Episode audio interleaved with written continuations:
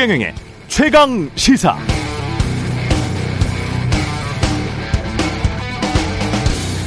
선생님께서는 윤석열 대통령이 대통령으로서 일을 잘하고 있다고 생각하십니까? 라는 여론조사 질문에 아니요. 부정응답이 53%, 예. 긍정응답이 33% 나왔습니다.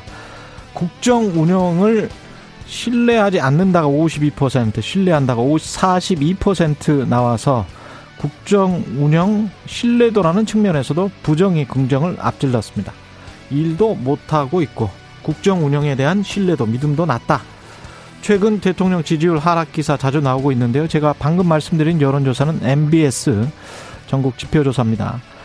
아, 엠블레인 퍼블릭, K스탯 리서치, 코리아 리서치, 한국 리서치 등 4개 조사기관이 전국에 18세 이상 남녀 1001명을 대상으로 지난 11일부터 13일까지 3일간 휴대전화 면접 조사한 결과고요. 표본 오차는 95% 신뢰 수준의 플러스 마이너스 3.1%포인트. 자세한 내용은 중앙선거 여론조사 심의 홈페이지 참조하시면 되고요. 왜 응답자들은 대통령이 일을 못한다라고 생각했을까? 여론조사 응답자들은 독단적이고 일방적이다.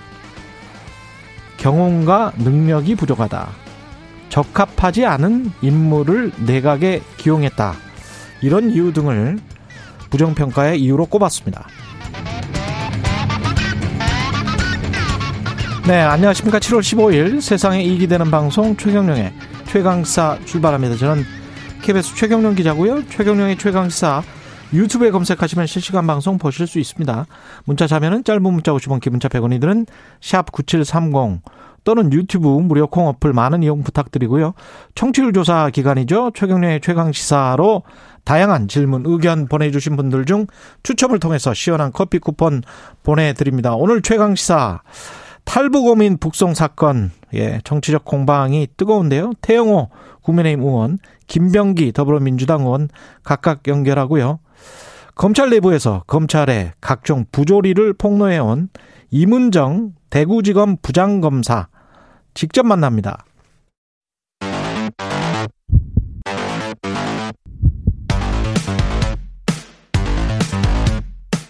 오늘 아침 가장 뜨거운 뉴스 뉴스 언박싱 네 뉴스 언박싱 시작합니다. 민동기 기자 김민아 평론가 나와 있습니다. 안녕하십니까? 안녕하십니까? 켄타우로스 이 그리스 신화에 나오는 그 반인 반수. 반인 반수. 네. 여기는 말이고 상 상반신은 저 사람이고 뭐 그거잖아요. 그렇습니다. 켄타우로스가. 네. 이게 코로나 19 변이 이름인가 보네요. 네. 이 면역 회피 특성이 기존 바이러스보다 강한 것으로 알려진 그 켄타우로스가 국내에도 처음 발견이 됐습니다. 아, 확진자는 인천에 사는 60대인데요. 현재 재택 치료 중이고 해외 여행력은 없고 동거인이나 지역 사회 접촉자 가운데 추가 확진자도 현재까지는 확인되지 않았습니다. 일단 방역 당국은 이 환자와 접촉한 사람을 추적 검사를 하고 있고 감염 경로에 대해서도 심층 조사를 진행 중인데요.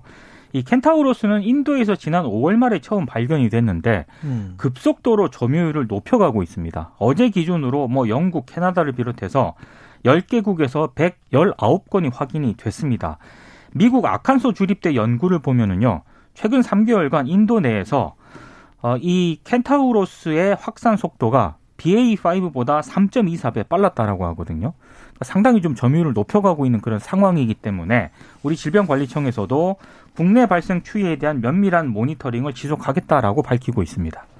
점점 변이 바이러스 이름이 이제 좀 예측 불가능한 이름이 되는데 그렇게 되네요. 뭐 켄, 근데 켄타우로스가 이제 정식 명칭은 아닌 것 같고 일종의 음. 이제 별칭인 것 같아요. 네. 이게 예. 워낙 지금 오미크론의 하위 변이들이 BA 뭐 1, 2, 3, 4, 5뭐 굉장히 많더라고요. 예, 돼가지고 여러 가지가 있다 보니까 그 중에서도 상당히 이제 좀 눈에 띄는 변이들 변이에 대해서 이제 이렇게 별명을 붙인 것 같은데 지금 WHO도 이거를 지금 우려 변이로 지금 이제 보고 있는 그런 상황이어서 음. 좀 이게 또 어, 뭐 어제까지 그제까지는 뭐 BA4, 5에 대한 우려를 하고 그렇죠. 있었는데 금방 또 이것에 대해 우려를 하고 있는 상황이어서 더 우려가 되는데 이게 뭐 켄타우로스가 말씀하신 대로 반인 반수라는 거 아닙니까? 예. 이게 만화나 게임에서나 보던 건데 지금 코로나 뉴스에서 보게 됐는데 그러니까요. 예. 그 정도로 변이가 이상하게 좀 많이 이 여러 변이의 특성이 뭐 결합돼 있다든지 이런 특성을 가지고 있어서 음. 면역 회피 능력이라든지 이런 것들이 더 강할 것으로 예상이 된다는 거예요. 예. 이런 여러 가지 이 상황을 이 종합을 했을 때 코로나 19로부터 자유로워지는 것은 아직 좀 먼 얘기다 이런 생각을 하게 됩니다. 걱정은 되지만 한편으로는 또 치명률이나 뭐 이런 것들이 자세히 안 나와 있기 아직 때문에 안 나와 있습니다. 예. 예. 뭐 그런 것들도 만약에 혹시 뭐 면역 회피 가능성이 높다고 하더라도 전파력이 높다고 하더라도 치명률이 낮으면 또 안심할 수 있는 것이거든요. 네. 예. 그러니까 아직은 네, 조- 자꾸 이렇게 나오니까 예. 좀 슬프긴 합니다. 네, 마음이 네, 마음이 좀 슬퍼집니다. 예. 아유, 이, 저, 우크라이나 전쟁도 있고, 유럽에서 전쟁도 있고, 여러 가지로 지금 경제 상황도 심란한 상황에서 코로나라도 빨리 좀 종식됐으면 좋겠는데. 그러게 말입니다. 예. 안타깝네요. 비상경제민생회의 금융지원 방안이 논의되고 있습니다, 지금. 일단 코로나 사태로 피해를 본 자영업자와 청년 등 이른바 그 취약계층을 돕기 위해서요. 정부가 125조 원 규모의 금융지원 방안을 일단 내놓기로 했습니다. 그리고 빚을 갚기 어려운 자영업자에 대해서 대출 원금을 최대 90% 감면해주고 만 34세 이하 청년층의 이자를 어, 30에서 50% 감면해 주는 게 핵심인데요. 예. 일단 정부가 채무 과다 청년층의 이자 감면과 같은 특례 지원을 1년간 한시적으로 운영을 하기로 했습니다. 소득과 재산 등에 따라 이자의 30에서 50%와 연체 이자 전액을 감면을 해주기로 했고요. 그리고 최대 3년간 원금 상환을 유예해 주는데 이 기간에는 연 3.25%의 낮은 이자율을 적용을 하기로 했습니다.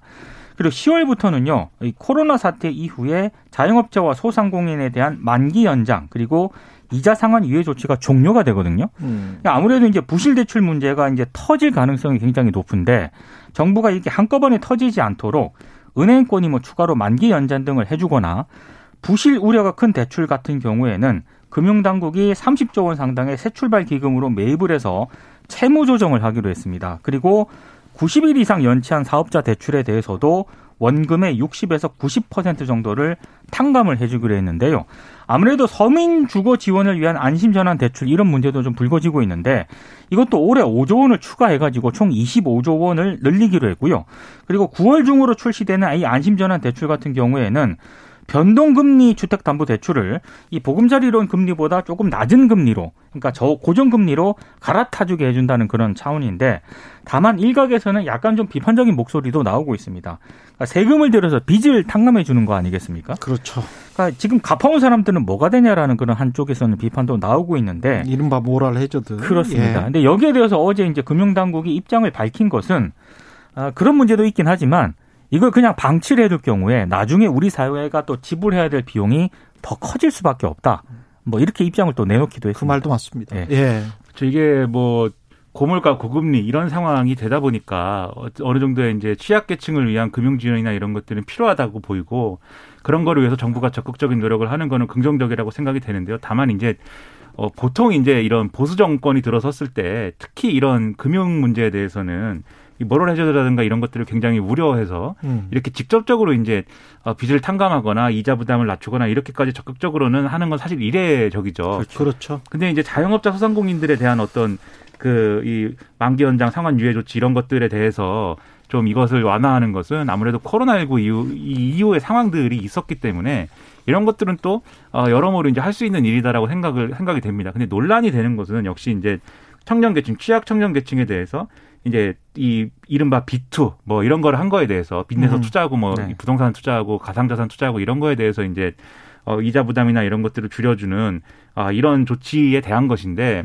이거는 아무래도 그동안에 이제 우리가 뭐 여러모로 얘기할 때 투자는 자기 책임이다 뭐 이런 얘기도 했고 음, 그거는 자본주의 원칙이고. 그렇죠. 예. 그런 예. 것들이 있는 상황에서 이루어지다 보니까 다소 논란의 여지는 있을 것 같아요. 그리고 이런 정책을 예를 들면 정치권이라든가 정권 정권 차원에서 추진을 할 때 원래 이제 금융 관련한 이제 관료들이나 이런 사람들이 막 반발하고 뭐 이런 것도 이전에는 있었던 일인데 그렇죠. 지금은 오히려 금융위원장이 나서서 2030 세대를 지원해야 이제 미래가 지속 가능하다 이런 얘기를 하고 있는 걸 보니까 확실히 분위기가 다르긴 다른 것 같습니다. 음. 근데 어쨌든 이런 것들이 긍정적인 결과로 이어질수록 이, 이, 이, 이어질 수 있도록 하는 예. 그러한 좀 디테일에 있어서의 좀 이런 조심조심해서 음. 취하는 이런 것들이 더 필요한 상황이 아닐까 생각합니다. 그 디테일의 가장 큰 거는 역시 이제 선정 기준일 것 같아요. 네. 다 해줄 수는 없을 거 맞습니다. 아니에요. 그러면 그렇습니다. 기준이 있습니다. 빚을 이게. 예. 갚기 어려운 자영업자, 빚을 갚기 어렵다는 거를 증명을 해야 될 것 같은데 네. 그 사람들에 관해서는 대출원금의 최대 90%까지. 맞습니다. 어떤 사람은 80% 어떤 사람은 70% 이렇게 나뉠 거고 90% 뽑힌 사람은 정말 빚을 갚기 어려웠는지를 이제 증명을 해야 될 텐데 네. 그 증명을 하는 과정에서 어떤 사람은 들어가고 탕감에 어떤 사람은 탕감받지 못하고 탈락했었을 때 그 선정 기준에 대한 논란이 분명히 일어날 것이고 그다음에 지금 말씀하신 대로 돈을 가서 이- 이게 이제 사실 자영업자들에 관해서는 별 이야기를 안 하고 있는 게 그 빚을 뭐 이렇게 감면을 해준다랄지 대출 연장해 준다랄지 이런 것들이 크게 자본주의 경제로 보면 기업이 할 수 있는 가장 큰 사회에 끼치는 가장 큰 이익이 고용이거든요. 그렇죠. 그러니까 자영업과 중소기업이 무너지면 고용이 훅 줄어들고 실업률이 확 높아져 버리기 때문에 그런 차원에서 자영업과 중소기업을 살려주자라는 거에는 사회적인 컨센서스가 어느 정도 있는 거예요. 근데 이제 개인이 그 어떤 빚을 내서 아주 무리하게 투자를 하다가 그걸 어떤 쪽박을 찼다. 근데 그걸 가지고 이제 이자를 감면해 주겠다라고 나오는 것에 관한 사회적인 합의가 우리가 돼 있는가라고 하면 그거는 아닌 것 같습니다. 네. 제가 알고 있는 자본주의 상식으로는 그건 아니지 않나. 예. 그거는 뭐 어떤 고용을 창출한다든가 사회적 기여를 전혀 하는 어떤 그런 건 아니거든요. 자영업이나 기업하고는 좀 다릅니다. 네. 예. 그래서 뭐 꼭 이 방법이 아니더라도 음. 이 어려움에 빠져 있는 청년 세대를 지원하기 위한 또 다양한 방법이 있을 것이기 때문에 다양한 방법들을 더 강구해 가지고 좀 보완할 수 있는 그런 기회도 찾아봤으면 좋겠습니다. 예. 여야가 사개 특위 구성에는 잠정 합의했는데 원구성은 막바지까지 지금 좀 힘듭니다. 이게 지금 연구선과 관련해서 무슨 무슨 롤러코스터 같습니다. 예. 일단 말씀하신 것처럼 사개특위 구성에는 잠정 합의를 했습니다. 어, 일단 뭐 권성동 그 국민의힘 원내대표가 어제 YTN 인터뷰에서 사개특위 명칭을 수사사법체계 개혁특위로 일단 변경을 하고요. 어, 위원 같은 경우에는 여야 6대 6으로 하되 위원장은 민주당이 맡고 안건은 합의 처리하는 것으로 변경을 해서 잠정 합의를 한 상태다 이렇게 얘기를 했습니다. 근데 이제 전제가 모든 것을 일괄 타결하기로 했기 때문에 만약에 다른 부분의 합의가 이루어지지 않으면은 이 사개특위 잠정 합의는 무효가 되는 것이다 이렇게 얘기를 했거든요. 예. 이 YTN 인터뷰 뒤에 민주당에서 강하게 반발을 했습니다. 그러니까 협상을 지금 하고 있는데 미리 언론에 공개를 했다. 그리고 어, 지금 민주당 얘기는 권성동 원내대표가 자신들에게 유리한 협상 내용만 언론을 통해 밝히면서 이른바 언론 플레이를 했다. 이건 협상의 신뢰를 무너뜨리는 것이다. 만약에 사과 조치가 없다면은 원구성 협상을 더는 이어나갈 수 없다. 이렇게 얘기를 하고 있거든요. 이렇게 얘기는 했는데 아무래도 이제 재헌절까지는 어, 지금 타결하겠다라고 합의를 한 상태이기 때문에 오늘 뭐 협상을 계속 이어나갈 것으로 일단 보이는데요. 어, 조금 이따 뭐 얘기를 하겠지만 음. 결국에는 상임위원장 그 과방위? 과방과 관련해서 음. 과방위가 핵심이 될 것 같습니다. 그 네. 어제 그렇게 이야기를 하더라고요. 권성동 원내대표도. 맞습니다. 예. 그래서 이 원구성에 관한 이 민주당의 얘기는 네. 일괄 타결해가지고 합의하기로 한 건데 음. 일부분만 이렇게 확정적으로 그렇죠. 권성동 원내대표가 얘기를 하면 예를 들면 민주당 입장에서 예를 들면 과방위 행안이 우리가 둘 다 가져가야 되겠는데 거기에 합의하지 않으면 사개특위 합의안에 대해서는 인정할 수 없다. 그렇죠. 이렇게 얘기할 수도 있는 건데 음. 내부적인 어떤 그 조율 과정에서는 근데 이게 확정적으로 사개특위는 이제 합의가 됐군요. 그럼 다음은 이제 다음 과제는 원구성 그 상임위원장이군요. 얘기가 이렇게 돼 버리면 이전으로 돌아가는 어떤 민주당의 협상이 나- 될 경우에는 그거는 합의를 깨는 게 되지 않습니까? 예. 그러니까 그 부분이 이제 자기들이 부담이 크다 이 얘기를 하고 있는 건데 음. 근데 전체적인 그림은 이 정도까지 뭐 이렇게 의견에 이제 어떤 조율이 그렇죠. 됐다고 하면은 예. 대략적으로 이 틀 안에서 이제 해결이 될 거라는 건 뭐 누구나 다 예상하실 거예요. 그리고 음. 결정적으로 마지막 남은 퍼즐은 뭐 사개특위가 어떻게 구성되든지 간에 결국은 과방위 행안위 중에 하나를 민주당이 뭘 갖고 가게 되느냐 음. 이걸로 좁혀질 수밖에 없는 거고 그 선택을 과방위 그 선택이 근데 과방위에서 가장 첨예하게 부딪히고 있는 그림인 게 어제 이제 권성동 원내대표가 이 자리에서 인터뷰도 하고 하지 않았습니까? 예. 근데 굉장히 이제 민감한 발언을 해서 여러모로 논란도 있고 했는데 민주노총 산하 언론노조가 다 좌지우지 하는 방송 KBS, MBC를 그렇게 그렇죠. 이야기를 해버렸죠. 그렇죠. 근데 그렇게 얘기한 걸 볼때 음. 여당도 과방위는 우리가 가져갈 테니까는 하나 갖고 간다면 야당이 행안위 가져갔으면 좋겠다. 이제 이런 취지인 것 같아요. 근데 이제 야당도 행안위가 아니고 우리는 과방위를 갖고 싶다는 것 같고 예. 결국 가- 과방위 전선에서 이 합의가 이루어지는 것이 오늘의 핵심인 거죠. 네. 근데 실제로 민주노총 언론 노조가 뭐 여러 쟁점이 발생할 수 있을 것 같아요. 민주노총 언론 노조가 뭐 공영방송을 실제로 좌지우지하고 있는 거냐. 근데 이 문제에 대해서는 나중에라도 권성동 원내대표와 국민의힘이 좀 사실관계를 기반으로 해서 해명을 해줘야 될 필요도 있을 것 같은데 음. 어제 권성동 원내대표가 기자들이 질문하는 거에 대해서 사실 이 우리 KBS 라디오와의 인터뷰뿐만 아니라 그랬죠. 기자들이 질문하는 데 있어서도 KBS 기자가 질문을 하니까 KBS 기, KBS에 대한 얘기를 KBS 기자가 질문하는 거에는 내가 답할 수 없다라고 음. 얘기를 했고 또 다른 기자가 질문하니까 MBC 기자가 질문하니까 MBC 주, MBC 기자 아니냐 민주노총 소속이냐 뭐 이렇게 얘기를 하고 이게 이런 구, 이런 얘기만 하는 거는 제가 볼 때는 바람직하지 않거든요 이런 부분에 있어서는 앞으로 이런 부분은 좀 개선이 됐으면 좋겠다는 생각이. 근데 이제 핵심은 그거 같아요. 지금 민주당이 이 9월에 시작되는 정기국회에서 방송법 개정안을 처리를 할 예정이거든요. 근데 여기서 이제 공영방송 지배구조 개선 법안을 이제 저지 추진을 하려고 하는데 음. 어, 이 내용은 어, 여야가 이제 추천한 인사들 위주로 공영방송 이사회를 지금까지 꾸리지 않았습니까? 예. 그런데 이제 언론 등을 비롯한 각 분야 전문가들이 꾸린 운영위원회로 확대하는 그런 내용을 담고 있는데 민주당은 이걸 9월에 추진하겠다라고 하는 것이고 국민의힘은 공영방송 사장 선출 방식이 바뀌어야 한다는 데 동의를 하지만 민주당 개정안에는 동의할 수 없다. 그래서 이걸 음. 저지하겠다라는 입장이기 때문에 예. 갑작스럽게 사기특위를 하다가 지금 과방위가 지금 쟁점이 되고 있는 상황입니다. 그 지배구조 개선도 필요하다고 늘뭐 언론 해왔죠. 그렇죠. 언론 네. 개혁을 원하는 이런 음. 시민사회 단체라든가 이런 데서는 얘기를 해왔는데 민주당은 여당이 되면 이 문제에 대해서는 소극적으로 대처하다가 야당이 되면 또 갑자기 한다고 하고 뭐 이런 것처럼 비춰질 수가 있는데 네.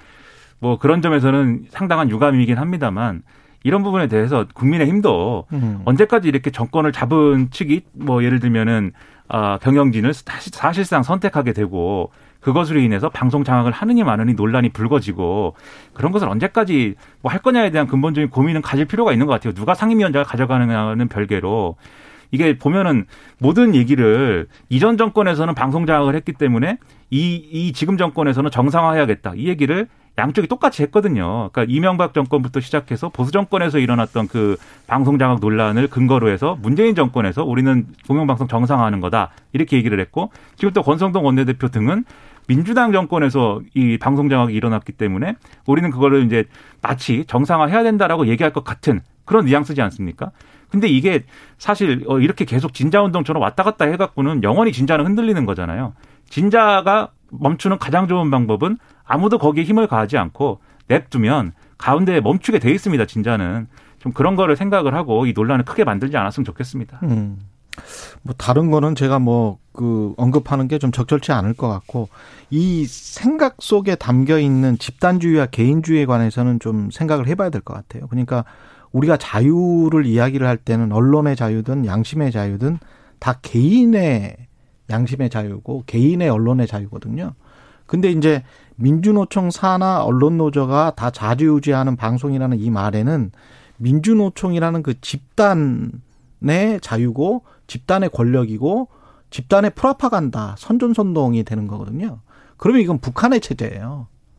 그래서 이 이런 집단주의적인 음, 식으로 방송이 운영되고 있다면 그게 현실이라면 그러면 KBS는 조선 중앙 TV와 같다라는 그런 식의 굉장히 모멸적인 발언이고 그렇게 되면 그거는 집단주의 우리 사회가 집단주의인가 그렇게 될 수밖에 없는 거거든요. 그러니까 이 한국 사회는 개인주의 사회고 개인의 자유고 개인들이 지금 다 데스크를 보고 서로 아이템을 논의하고 그러면서 자신의 자유와 그렇죠. 그리고 또 데스크의 자유도 있겠죠. 데스크의 권한이 있는 것이고. 뭐 그래서 그걸 협의를 통해서 가고 거기에서 어떤 말이 안 나오면 그러면 이제 그게 민주주의 사회가 굴러가는 방식이거든요.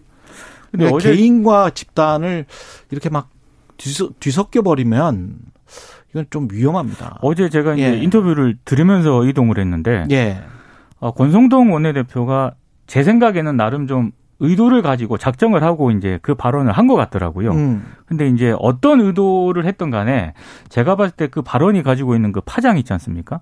어, 일단 그 사실 여부도 정확하지가 않고요. 그리고 지금 언론계 내부 시스템이 그렇게 움직이지도 않습니다. 그렇게 움직이지도 않죠. 그래서 언론계 예. 구성원들의 상당수를 적으로 돌릴 수 있는 그 발언이 어떤 걸 의도했든 간에 과연 그 의도가 적절하게 이제 먹힐까 그런 생각이 좀 들더라고요. 그러니까 이 언론 색- 노조 예. 기자들 같은 경우는 저를 굉장히 싫어할 걸요. 왜냐하면 저는 출입처를 굉장히 반대하는 쪽이기 때문에 오랫동안 10년 이상 출입처는 해체돼야 된다라고 주장을 해왔던 사람이기 때문에 언론 노조는 저 같은 사람은 굉장히 싫어할 거예요. 그 이제 권성동 원내대표 같은 네. 세계관이라고 하면은 뭐가 전제가 돼야 되냐면은 언론 노조는 민주노총의 말을 굉장히 잘 들어야 되고 그리고 또 이 조합원들도 언론 노조의 말을 다 잘 들어야 되고 민주노총은 민주당하고 완전히 한 몸이어야 되고 이게 전제가 돼야 지금 이 논법이 가능하거든요. 그렇죠. 그런데 민주당하고 민주노총하고 그렇게 가깝지 않고 음. 민주노총 그 집단에 가면 언론 노조가 민주노총 말을 잘 안 듣습니다. 이 의견이 잘 안 맞아요. 그리고 언론 노조 안에서 예를 들면 KBS 본부나 구성원들도 너무 다양해요. 그렇죠. 다양하죠. 예. KBS 본부나 MBC 본부가 뭐 언론 노조를 좌지우지하느냐 뭐 그렇지도 않습니다. 예. 그리고 기자들이 이 언론 노조의 무슨 지침을 따르거나 그러지도 않아요. 다들 서로 말을 안 듣고 이- 있어서 언론 노조의 지침이라는 게 있을 수가 없죠. 그렇죠. 그렇지도 않고 예. 더군다나 기자들처럼 개개인의 프라이드가 높은 사람들이 모여서 무슨 뭐 방침을 뭐 얘기하겠습니까? 음. 너무 무시했나요, 제가? 뭐 그런 건 아니니까 음. 너무 이런 우려는 안 해도 된다고 저는 생각을 합니다. 예.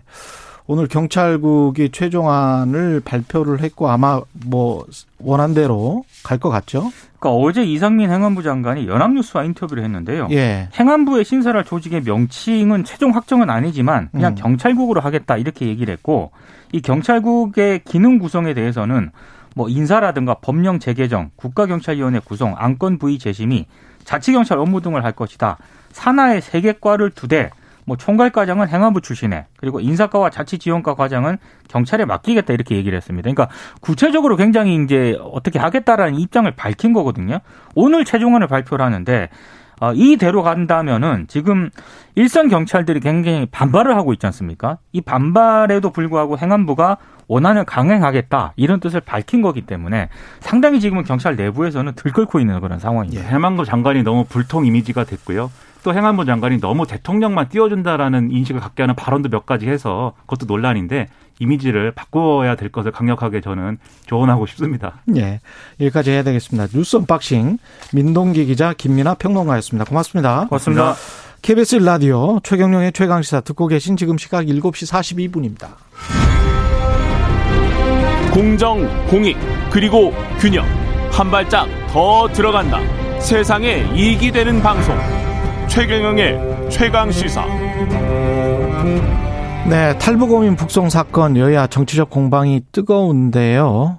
일단 국민의힘 국가안보문란 TF 위원입니다. 태용호 의원 연결해서 어, 상황에 대한 인식 그리고 어, 여러 가지 의견 들어보겠습니다. 의원님 전화 연결돼 있죠? 안녕하세요. 예, 안녕하세요. 예. 일단 이 탈북어민 강제 북송은 의원님은 그리고 국민의힘은 반인륜적 범죄 행위다 이렇게 생각을 하시는 거죠? 예, 그렇게 생각하고 있습니다. 예, 그 말씀을 해 주십시오. 왜 그렇게 생각하시는지. 예, 그 우선 이 사건을 우리가 처음부터 들여다보면 뭐 헌법으로부터 시작해서 우리 현행법의 그 여러 법들을 위반한 사항이고요. 예. 그리고 설사 그들이 흉악범이라고 해도 우리의 그런 법 체계상 흉악범과 같은 그런 범죄자도 그들에 대한 인권이 존재하고 더 나아가서 우리 헌법적 요구에서 우리 지역에 들어와서 기순 의사를 밝힌 북한 주민은 우리 국민으로서의 대우를 받아야 함에도 불구하고 이런 강제 북송 조치가 취해진 것은 이거는 대단히 큰 그런 위헌 위법 사건이기 때문에 저희들이 이 문제를 크게 보고 있는 것입니다. 그 헌법의 어떤 부분을 말씀을 하시는 건지 구체적으로 좀 설명해 주실 수 있으십니까? 예, 헌법 제3조의 용토 조항이 있거든요. 예. 거기에 용토 조항에 의하면 우리 대한민국의 영역을 한반도 전역과 그 부속 도서로 하고 있습니다. 예. 이렇게 되면 지금 현재 우리가 물리적으로는 한반도가 분단 상태에 되어 있지만 음. 북한 주민이 우리 측에 들어와서 본인의 자유로운 의사에 의해서 남겠다. 이렇게 기순하겠다는 의향을 밝히면 그 순간부터 이 헌법의 기초에서 우리 국민으로 대해줘야 하고 우리 국민으로 대해주는 그 순간부터 어떻게 이들을 보호해주고 지원해줘야 하는지에 관한 구체적인 행정 매뉴얼과 법이 우리나라에는 구체화되어 있습니다. 예. 그런데 이 모든 것을 위반했다는 게 문제죠. 그 헌법 말씀해 주셨고 법 체계와 관련해서는 조금 더 구체적으로 말씀해 주시면 만약에 여기 지금 설사 16명을 죽인 흉악범이라도 그래도 그렇게 해야 된다라고 돼 있는 부분이 있나요? 우리 법에? 그 우리 법에 이렇게 되어 있습니다. 예. 우선 첫째 우리나라에 도착해서 기순 의사를 밝히면 우리 국민으로 대우해 주고 예. 북한 이탈 주민 보호법이라는 게 있어요. 예. 그러면 이 법 사항에 따르면 만일 북한에서 범죄를 기록을 가지고 있는 사람이다. 음. 저 합동조사 신문을 합니다. 예. 그래서 범죄 기록이 있는 경우에는 그를 비보호 대상자로 규정해요.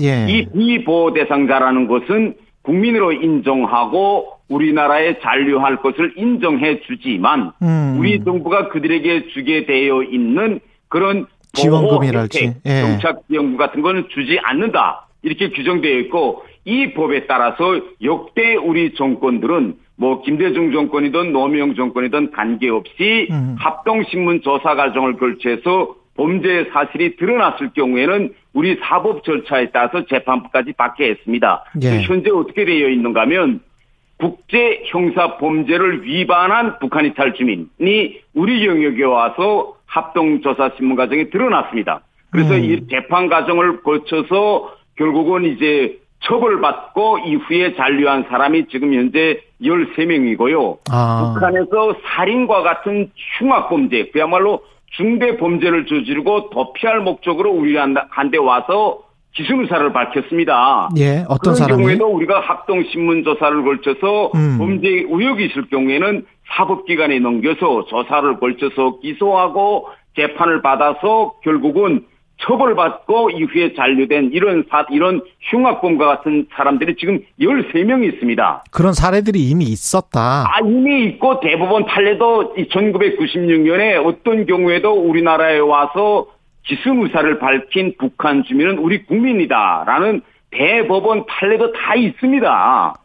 근데 그럼에도 불구하고 예. 역대 정권은 그렇기 때문에 음. 아무리 흉악범이라도 강제 추방 안 했거든요. 이런 법이 있기 때문에. 아. 그런데 문재인 정부에서는 이 모든 걸 다 위반했다는 게 문제입니다. 오직 그 정권에 그러면 왜 그 정권 이전 정권에서는 그런 국제 형사 범죄를 저지른 사람들이라든가 살인과 같은 흉악범을 저지른 사람들을 왜 우리 사법 절차를 밟게 했을까요?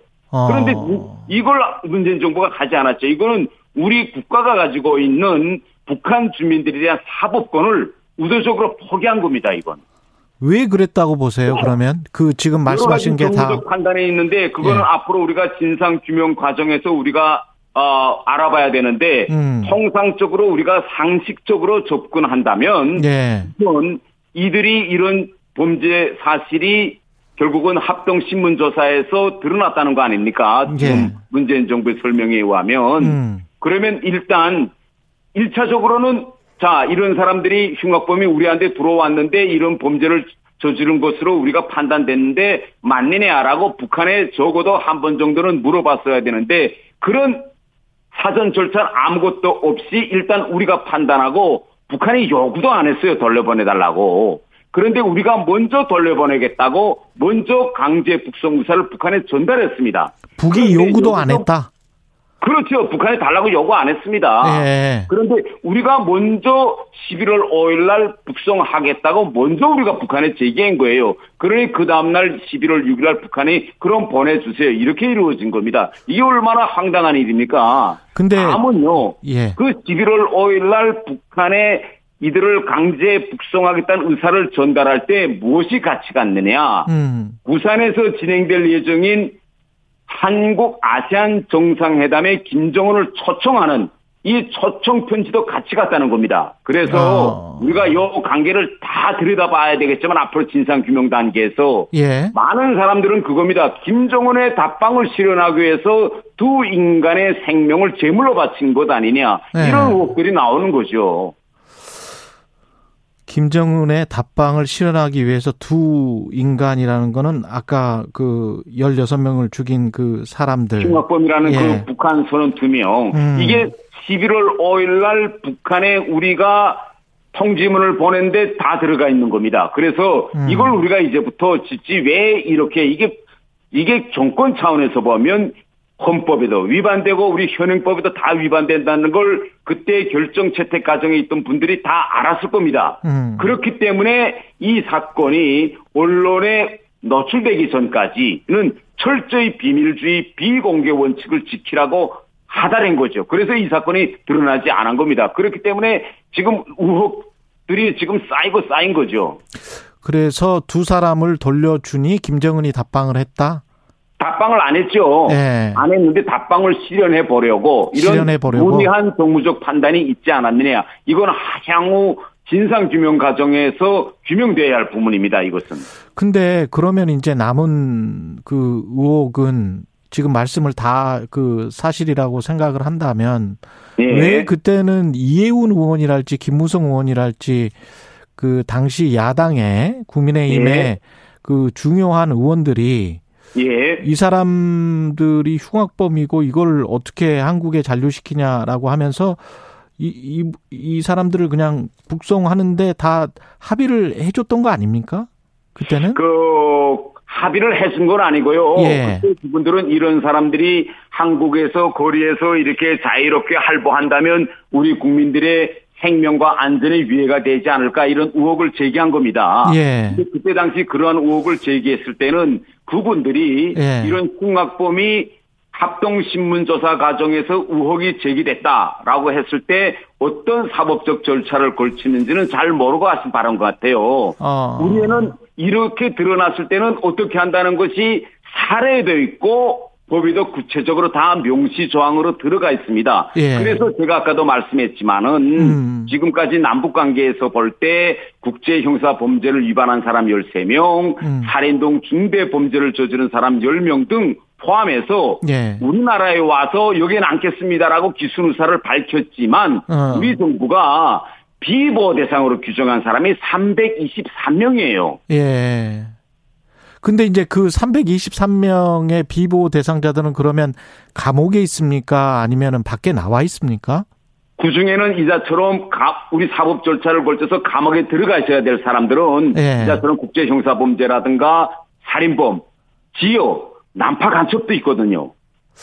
합동 신문 조사 과정 걸쳐서 음. 본인은 기순하겠다고 하는데 이건 분명 위장 기순이다. 해가지고 결국은 사법 절차를 걸쳐서 그 하는 과정에 결국은 난파 간첩 임무를 받고 왔다는 것이 판단돼서 형을 받고 형을 다 끝까지 살고 나온 사람도 있어요. 이렇게 어. 우리나라에는 명명백박의 구체적인 사법 절차가 다 되어 있, 있습니다. 그런데 아마 어 그때 당시 이 사건이 터졌을 때 이런 법적인 구체적인 사항을 잘 모르고 아 그럼 그 사람들을 우리 정부 당국이 풀어줘야 하느냐 이렇게 생각하신 것 같은데 풀려나지 않습니다. 바로 우리가 우리 국내법에 의하면 연쇄 살인범이라도 어떻게 합니까? 현장에서 잡혔다고 하더라도 우리 바로 범죄자라고 안 하잖아요. 아니 근데 무죄 추정의 원칙에 따라서 그 사람들이. 무죄 추정 원칙에 따라서 그러면은 유죄를 어떻게 증명을 하죠? 북한에 어떻게 가서 수사를 해볼 수도 없는 것이고.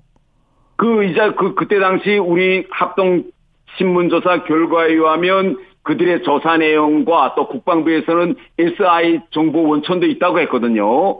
그 다음에 또 그들을 이제 서로 분리 신문했을 때 그들이 한 진술 내용 이런 것을 그 당시 문재인 정부에서는 다 가지고 있다고 했습니다. 그러면 알겠습니다. 우리 전문 수사기관에 달라붙으면요. 네, 이건 할 수 있다. 빼도 박도 못하고 다 증명되는 사실입니다. 알겠습니다. 이걸 북한에서 저지른 이 모든 범죄 행위를 다 됐습니다. 지난 시기에도 예. 이렇게 다 증명해서 국민의힘 태영호. 의원이었습니다. 고맙습니다. 예.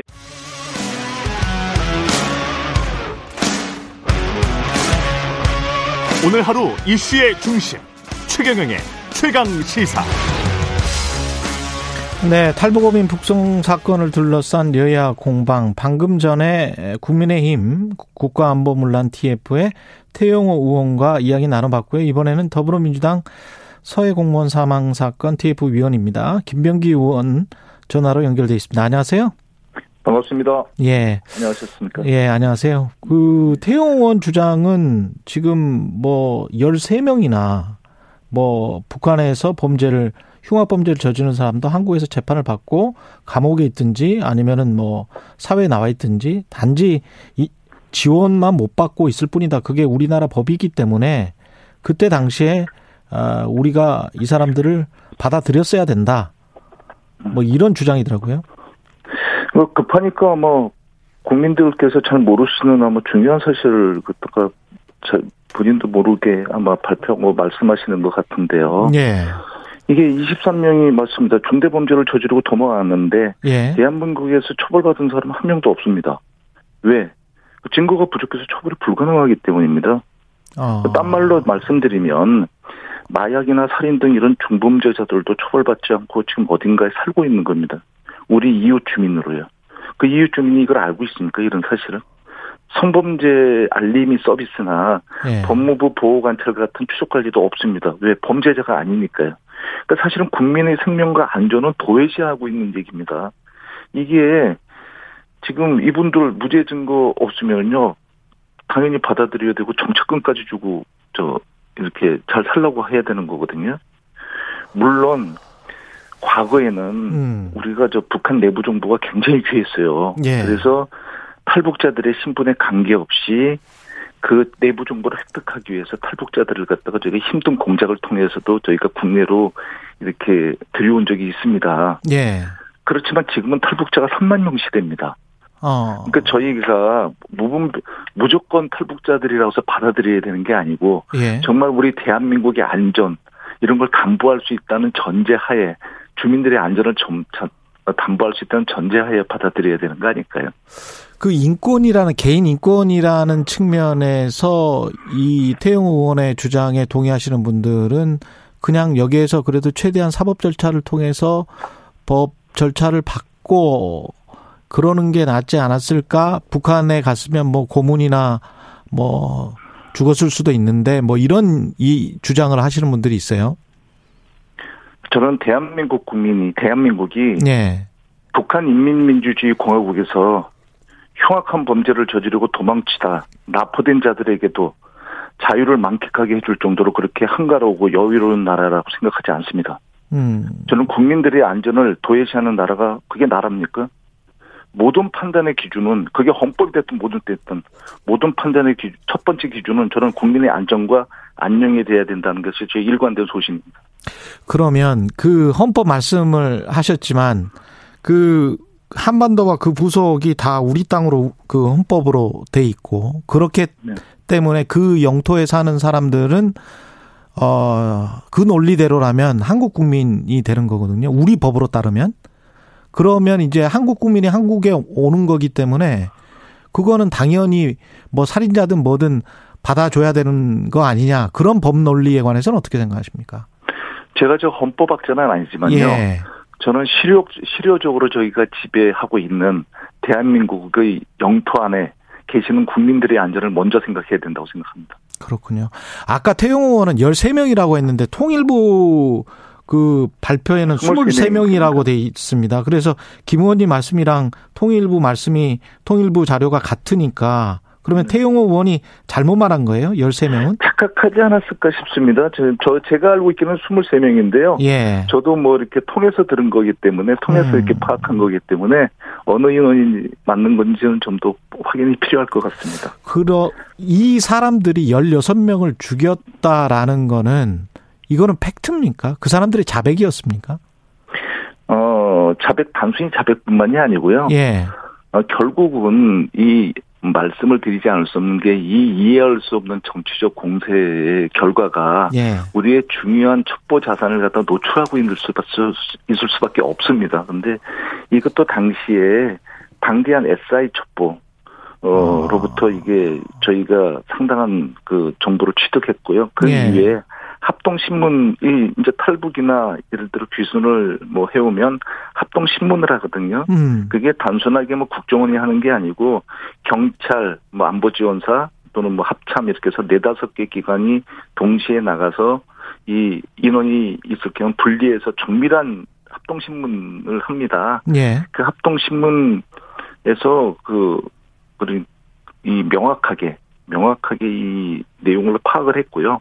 음. 당시에 정보위원장이던 국회 정보위원장이셨던 그 이해운 어, 정보위원장께서 기자간담회를 하셨는데요. 예. 네, 어, 이런 말씀을 하셨어요. 자세히 보고 받았다. 어. 사실은 그때 정보위원회 위원들은 자세히 보고를 받았거든요. 예. 그리고 어 당시 여당 의원들, 저 당시 우리 여당 의원들, 그리고 뭐 야당 의원들 도난 맞다고 생각하는데 저희 여당 의원들은 당국의 판단에 분명하게 동의를 했던 사실입니다. 그리고 당시 야당 의원들은 이해운 의원이 정보위 간사 아니었어요 그때? 위원장이셨죠. 위원장이셨군요. 예. 네, 간사였고요. 예. 그러면 이해운 의원이랄지 이런 분들은 어떻게 생각하셨던 거예요? 그냥 북송에 합의는 했던 겁니까? 합의는 이 아니었다라고. 내용에 대해서 예. 이 내용에 대해서 명확하게 그 명확하게 아 이런 사실이 맞구나 예. 이런 사실은 맞구나 그러면 그 다음에 판단의 주체는 사실 정부에서 어떻게 판단할 건데 이 판단에 격렬하게 반대를 한다든지 예. 이런 경우들이 없었거든요. 뭐 예. 김무성 당시에 저 위원 어, 의원님들께서도 그렇죠. 이런 뭐 흉측한 뭐 이런 그래서 대한민국 국민으로 받아서 되겠습니까 이런 류의 발언까지도 하실 정도였거든요. 예. 이해운 의원도 비슷한 이야기를 그렇습니다. 하긴 했습니다. 예. 뭐 이런 사람들이 돌아다니게 되면 뭐 예. 큰 위험이 된다고 생각한다 정도의 발언을 하지 않았나. 예, 예. 그, 기억입니다. 저도 기억이 납니다. 예. 네.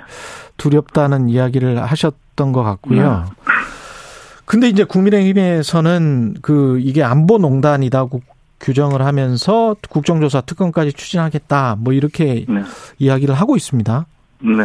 어떻 민주당은 어떻게 대응하실 거예요? 사실 이게 국회가 공전인 상황을 저는 악용하고 있다고 밖에 생각할 수가 없어요. 왜냐하면 네.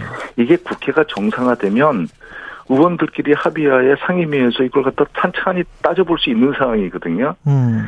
그러니까 이 지금 국회가 지금 정상화되지 않는 요 기간에 조금만 기다리면 정상화가 되면은 국민들께 국민들의 공분이나 또는 국민들을 불안하게 하지 않고 이 사실을 파악하는데 어렵지 않습니다. 왜? 이거는 합동신문 조서가 저희 쪽에 있습니다. 그러니까 합동신문 조서와 뭐 파악하지는 못하겠지만 SI 첩보 이런 제출 같은 것을 지금 여당에서 이걸 갖다 지금이라도 보면은 이걸 어렵지 않게 파악할 수 있습니다. 특히 합동신문 조서요. 음. 그렇다고 한다면 이런 걸 보고 말씀을 하시든지 이런 걸 보지 아직 못하는 상태라면은 국회가 정상화가 된다면 꼭 정상화가 되니까 정부가 합동신문 조서 SI 첩보 제출을 거부하지 않게 하고 제대로 진상규명을 하게 꼭 좀 진상규명을 했으면 좋겠다. 음. 그때 가서 국민의힘에서 제발 딴소리 안 했으면 좋겠다. 이런 바람입니다. 의원님이 또 국정원 출신이셔서 전 국정원장 두 명이 지금 고발 당했잖아요. 네네. 예, 이 관련 국정원 또 압수수색도 했었었고 상황은 어떻게 보고 계십니까? 이 국정원 압수수색을 하려면 이 국정원장의 기본적인 허가가 있어야 되거든요. 예. 그러니까 스스로 내줄 수 없으니 압수수색을 빙자해서 자료를 음. 제공하는 거 아닌가는 의구심을 떨칠 수 없습니다. 예. 뭐 서로 합을 맞춘 약속 대련이라고 할까요? 음. 저는 어, 많은 분들이 누가 봐도 이 어, 서해 공무원 사건이라든지 피살 사건이라든지 이 문제에 대해서 누가 봐도 이상하다고 고개를 갸우뚱거리는 분들이 많아요. 예. 그래서 사실은 어 정부에서 노리는 것이 노림수가 이 건이 아니고 음. 혹시 실제 의도는 다른 곳에 있는지 다른 예를 곳이라면 들면 예. 뭐 문재인 정부 당시에 그 남북 문제 그러니까 뭐 정상회담과 같은 더큰 이슈에 아. 활용하기 위한 이게 마중물인지 전주국으로 지금 생각하는 것은 아닌지 솔직히 솔직히 심각하게 우려됩니다. 아, 그러니까 서해 공무원 피살 사건이나 탈북 어민 북송 사건 관련해서 아까 태용 의원도 그런 비슷한 이야기를 했는데 네. 혹시 이런 것들을 북한에 이제 너무 굴종적으로 뭔가를 해서 북한한테 뭔가를 받지 않았느냐? 그런 게 아니고요. 예. 저는 전혀 다른 반대 시각으로 처음부터 남북 정상회담이라든지 이런 데 시비를 걸고 들어가려면 아. 국민적 공부, 공분과 반발이 굉장히 거셀, 거센 건 자명한 거 아니겠습니까? 예. 그런, 그런 것이 두려워서 음. 일단 이 외곽을 때리는 노예한 전술을 피고 있는 거 아닌가 하는 음. 우려가 되는 겁니다. 당 그러니까 예. 남북 문제 같은 것은 안보 문제는 100가지라는 것이 있을 수 없습니다. 모든 정책이. 그렇죠. 20가지 중에 19가지, 19가지는 굉장히 잘했는데 음. 정말 본질을 벗어나 한두 가지를 가지고 시비를 걸어서 침소봉대하고 막이 문제를 삼 문제를 삼아서 결국은 여론을 딴 데로 호도하기 위한 음. 그렇게 돼야 되는데 처음부터 그렇게 하면은 이게 부담이 되니까 예. 일단은 정말 말도 안 되는 문제 두 가지를 가지고 시비를 걸기 시작하는 거 아닌가 그런 우려를 어, 떨칠 수 없다는 말입니다. 그러니까 문재인 정부의 남북 대화 정책이 뭔가 잘못됐다라는 것을 반증하기 위한 어떤 정치적인 반증 반증을 처음부터 들어가면은 예. 문제가 돼 이게 처음부터 들어갈 수가 없지 않습니까 생뚱맞게 예. 갑자기 예. 그런 이런 문제로 남북 문제에 대한 국민적 관심을 갖다가 약간 어 고조시킨 다음에 음. 그런 문제로 이렇게 들어가려고 그러는 거 아닌가 음. 하는 우려 때문입니다. 어제 중앙일보에서 뭐 서훈 국정원장, 정의용 국가안보실장, 김현철 전 통일부 장관 최근에 미국으로 출국했는데 막 독피성인 것처럼 보도를 했더라고요. 어떻게 네. 보세요? 네. 네. 마지막으로. 일단 뭐 정의용 안보실장께서는 지금 국내에 체류 중이시니까 그건 아, 뭐 아. 뉴스의 팩트가 좀 틀린 것 같고요. 어, 그러네요. 예. 어, 그건 뭐 수사를 피해서 도망간 것이 아니고요. 음. 현재 이제 그 서해 피살 사건이나 탈북 뭐 어민 북송 사건과 관련해서 이거는 권위 있는 해명을 갖다가 곧 내놓을 것이라고 저는 생각을 합니다. 예. 그분들이 제일 많이 하는 분들이니까요. 음. 다만 일말의 오해조차도 오해조차도 없을 어, 없애기 위해서 음. 이런 것에 이런 것에 대해서 너무 끌지 말고 예. 뭐 조속히 이런 거에 대해서 권위 있는 답변을 갖다 내놓을 것이라고 저 기대합니다. 알겠습니다. 여기까지 듣겠습니다. 더불어민주당 서해 공무원 사건 TF의 김병기 의원이었습니다. 고맙습니다. 감사합니다. 오늘 하루 이슈의 중심. 당신의 아침을 책임지는 직격 인터뷰.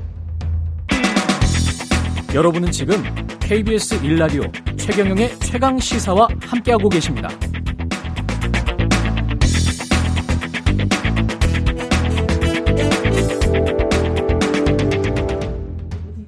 예. 검찰 내 각종 부조리를 폭로하며 주목을 받았던 이문정 검사가 그 단독 저서를 낸다고 합니다. 제목이 계속 가보겠습니다. 도끼를 목에 걸고 상소하는 마음으로 썼다. 예. 어떤 내용일지 직접 들어보겠습니다. 대구지검 이문정 부장검사 스튜디오에 나오셨습니다. 안녕하세요. 반갑습니다. 예. 카메라는 예? 여러 개가 있으니까요. 예, 그냥 앞에 보시면. 되고요. 아, 예. 말할 때는 저 보시면 되고요. 예. 그러면 되겠습니다. 첫 책이세요, 이게? 예, 많이 예. 긴장되네요. 아, 이렇게 긴장하실 필요는 없습니다. 계속 가보겠습니다라는 거는 이제 첫 책이고 일단 검찰에 관한 내용일 것 같고요. 그렇죠. 저는 뭐 그죠. 검찰 이야기를 썼습니다. 예. 검찰에서 겪은 일.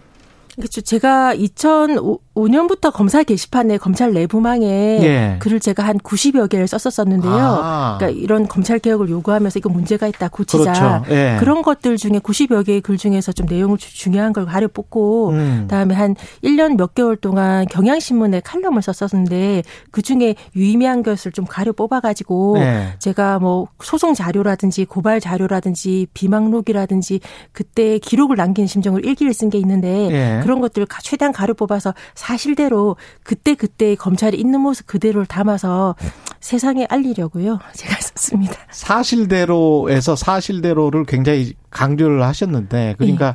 지금 진짜 일어났던 일들 뭐, 검찰 내에서 일어났던 예. 일들을 썼다. 예, 제가 뭐 그 내부 고발자로서 하도 네. 자른다, 징계한다, 뭐 이런 말을 많이 들어서 그러려면 증거 싸움이거든요. 예. 증거 싸움이라서 제가 비망록과 일기를 쓴 지가 2015년 뭐 그때부터라서 예. 좀 중요한 아 이거는 남겨야 되겠다 싶은 거는 제가 누 동료와의 대화도 다 내부망 대화를 다 복사해서 비망록에 다 붙여버리고 음. 그날 그날 있었던 것도 날짜를 적어서 일기를 써가지고 어디서 누구를 만나서 무슨 말을 들었다 예. 이런 거를 다 남겼었으니까요. 어. 그런 것들이 뭐 소송 자료도 있고 어. 법무부의 답변 뭐 이런 것들 있지 않습니까? 예. 그거는 뭐 쓰면서 최대한 상세하게 사실대로 이게 뭐 법률 분쟁이 또 가능해서 어. 그 대화 실명, 실명으로 나옵니까 사람들이? 실명을 원래는 대, 대거 실명으로 쓰려다가 예. 옆에 사도 뜯어 말려서 아.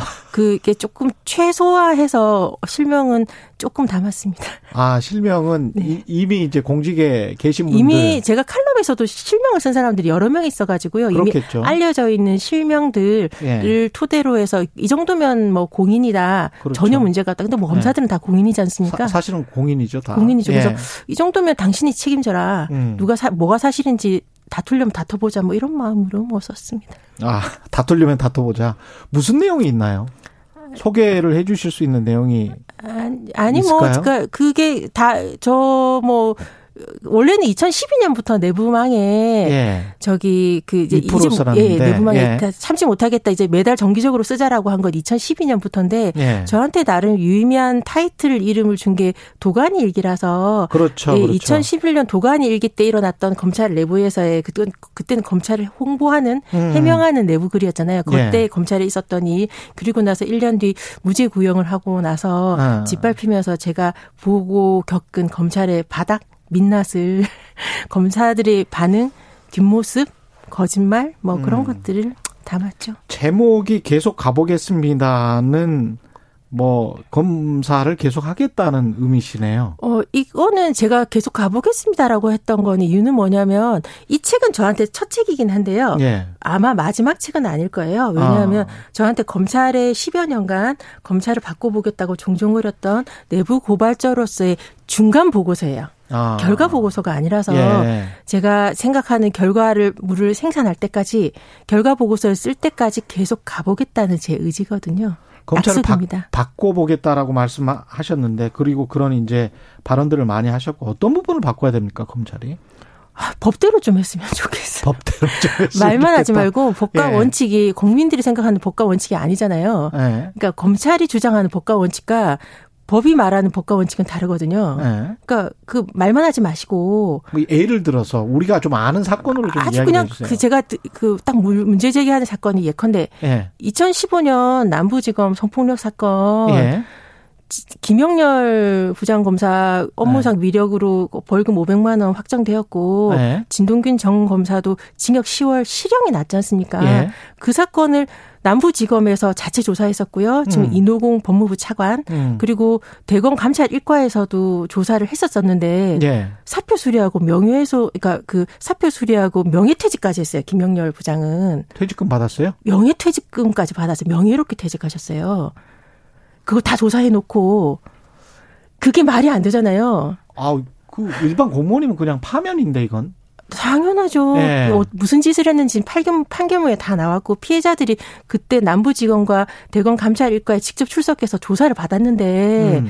그걸 명예퇴직 김영렬 부장은 기간이 됐으니까 20년 이상 됐으니까 음. 명예퇴직금 2억 5천여만 원까지 쥐어주면서 퇴직시키는 건 직무유기예요. 그 다음에 그분은 또 변호사를 잘하셨죠. 잘하셨죠. 그러니까 서지현 검사가 미투를 미투를 하니까 대검 캐비넷에서 감찰 기록이 나오는 거예요. 예. 가지고 있었는데 예. 우리 검찰은 조국 그 전 민정수석이 유재수 감찰 중단했다고 직무유기로 기소한 검찰이지 않습니까? 예. 민정수석은 그러면 안 되고 예. 검찰총장과 검사장은 그래도 돼요. 이게 대한민국 같은 대한민국 법이 아니잖아요. 이게 대표적인 사례라고 좀 예를 들 수 있는데요. 그러네요.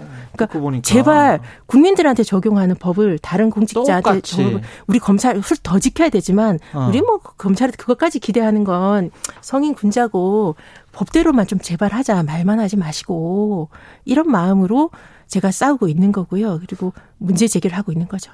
근데 이게 한국만 특이한 현상 같기도 합니다. 왜냐하면 제가 외신을 워낙 많이 보는데 아니 보면 그 지방 검찰청의 검사들이 그냥 우버 택시 운전 기사에게 약간 좀 뭐 폭행도 아니고 아주 그 심한 말을 하고 뭐 이랬다고 바로 잘리더라고요. 그러니까 후- 아마 이게 후진국형 검찰의 조직 예. 문화와 권위주의가 존재하고 있는 것 같아요. 음. 우리 검찰이 워낙 대, 대, 세계 어떤 나라보다 지금 무소불위 권력이라고 하지 않습니까? 그래서 예. 뭐 공수처가 조금 그 수, 걸음마 단계로 지금 하고 있는 거니까 검찰이 많은 많은 권력을 가지고 있으니 수사할 대상을 하는 것도 수사할 정도를 정하는 것도 기소 여부를 결정하는 것도 다 검찰이니까 제 식구 감싸기와 이런 모렴치함이 만연했다라고 볼 수 있죠. 저는 2015년 사건이 정말 무서운 건 덮은 검사들도 상부도 문제지만 예. 그걸 침묵한 목격자들과 많은 그런 검사들이 음. 침묵한 것도 저게 무서운 거거든요.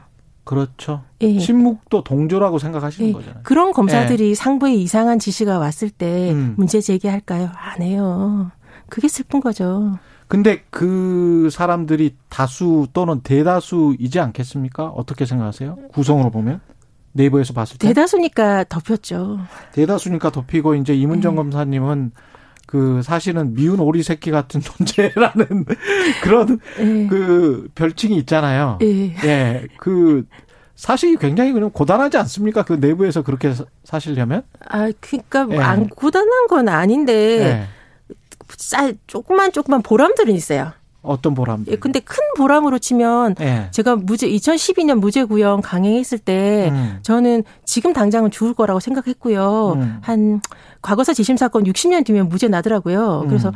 한 60년 뒤면 내가 옳다는 걸 역사는 알아줄 거다. 음. 60년 길게 보고 가자라고 마음 먹었었는데 60년 뒤에 죽으면 아무 상관없. 그저 역사의 이름은 남잖아요. 역사 이름이 남을 역사의 것이다. 역사 아, 친일파나 예. 그 일제 시대 때 친일파로 이름이 남는 게 아니라 예. 독립운동가로 이름 남는 거죠. 영광이라고 생각해요. 역사는 기니까 어떤 그래도 그동안에 호의호식 하는 게 낫지 않을까요?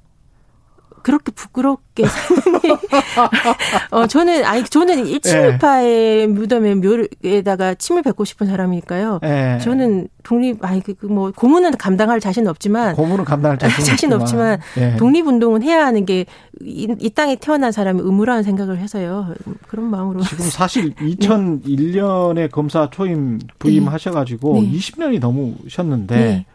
검찰의 일탈 일탈이라기보다는 구조적으로 문제가 그러면 있는 겁니까? 어떻게 보십니까? 이거는 검사 개개인의 이탈 일탈적인 문제입니까? 아니면은 구조적으로 문화적으로 체계적으로 이거는 문제가 있- 있다. 어떻게 아, 생각하세요? 이게 저는 예전에는 음. 개인적 일탈인 줄 알았어요. 아, 개인적 일탈이 왜 이렇게 많어? 뭐 이런 거 있잖아요.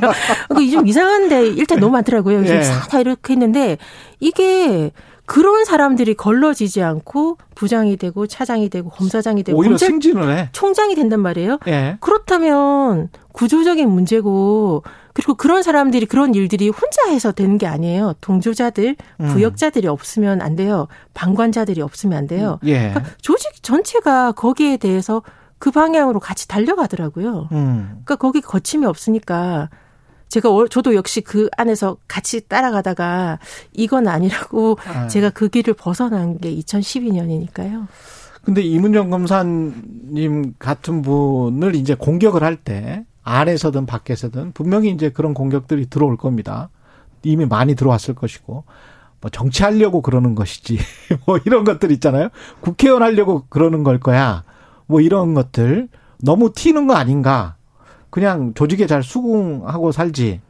조직 부적응자네. 뭐 이런 이런 말들이 분명히 있을 거예요. 네. 예. 아니 뭐 제가 뭐 정치 검사니 관종 검사니 네. 이런 건 뭐 모 검사장님이 기자 간담회에서도 막 제 이름을 거론하면서 막 그렇게 규탄하신 걸 제가 기자분들한테 녹취록 받았는데 어, 많이 들었는데요. 예. 어 그런 생각이 들어요. 내부 고발자는 영어로는 휘슬 블로우라고 해요. 휘슬블로우죠. 호루라기를 예. 부는 사람. 그렇죠. 그러니까 여기 불이 났어요. 큰일 났어요. 여기 기둥이 무너지고 있어요. 큰일 났어요라고 외치는 사람이잖아요. 음. 그- 그렇게 해서 그러니까 휘슬을 불고 있으니까 돌아 여기를 봐달라고 말하는 사람이니까요. 예. 주의를 끄는 거는 역할이라는 생각이 들고 역할이다. 역할이라는 예. 생각이 들고 좀 뭐 정치 검사니 관종 검사니 말에 적혀 담겨 있는 경멸이나 그런 음. 것들에 대해서 속이 상하는 건 맞지만 음. 문제 제기를 했던 사람으로서 불의한 시대에는 침묵하는 거는 범죄에 동조하는 거거든요. 예. 불의한 시대에 외- 그 외침을 멈추지 않았다 이런 것으로 훈장이라고 생각하려고요. 야, 참 긍정적이십니다. 네. 많이 배우고 싶네요. 예. 검찰 공화국이다. 야당은 이런 비판 많이 하고 어 그러는데 지금 현재 윤석열 대통령의 뭐랄까요? 그 이 공화국을 이끌어가는 방식은 검찰 공화국입니까?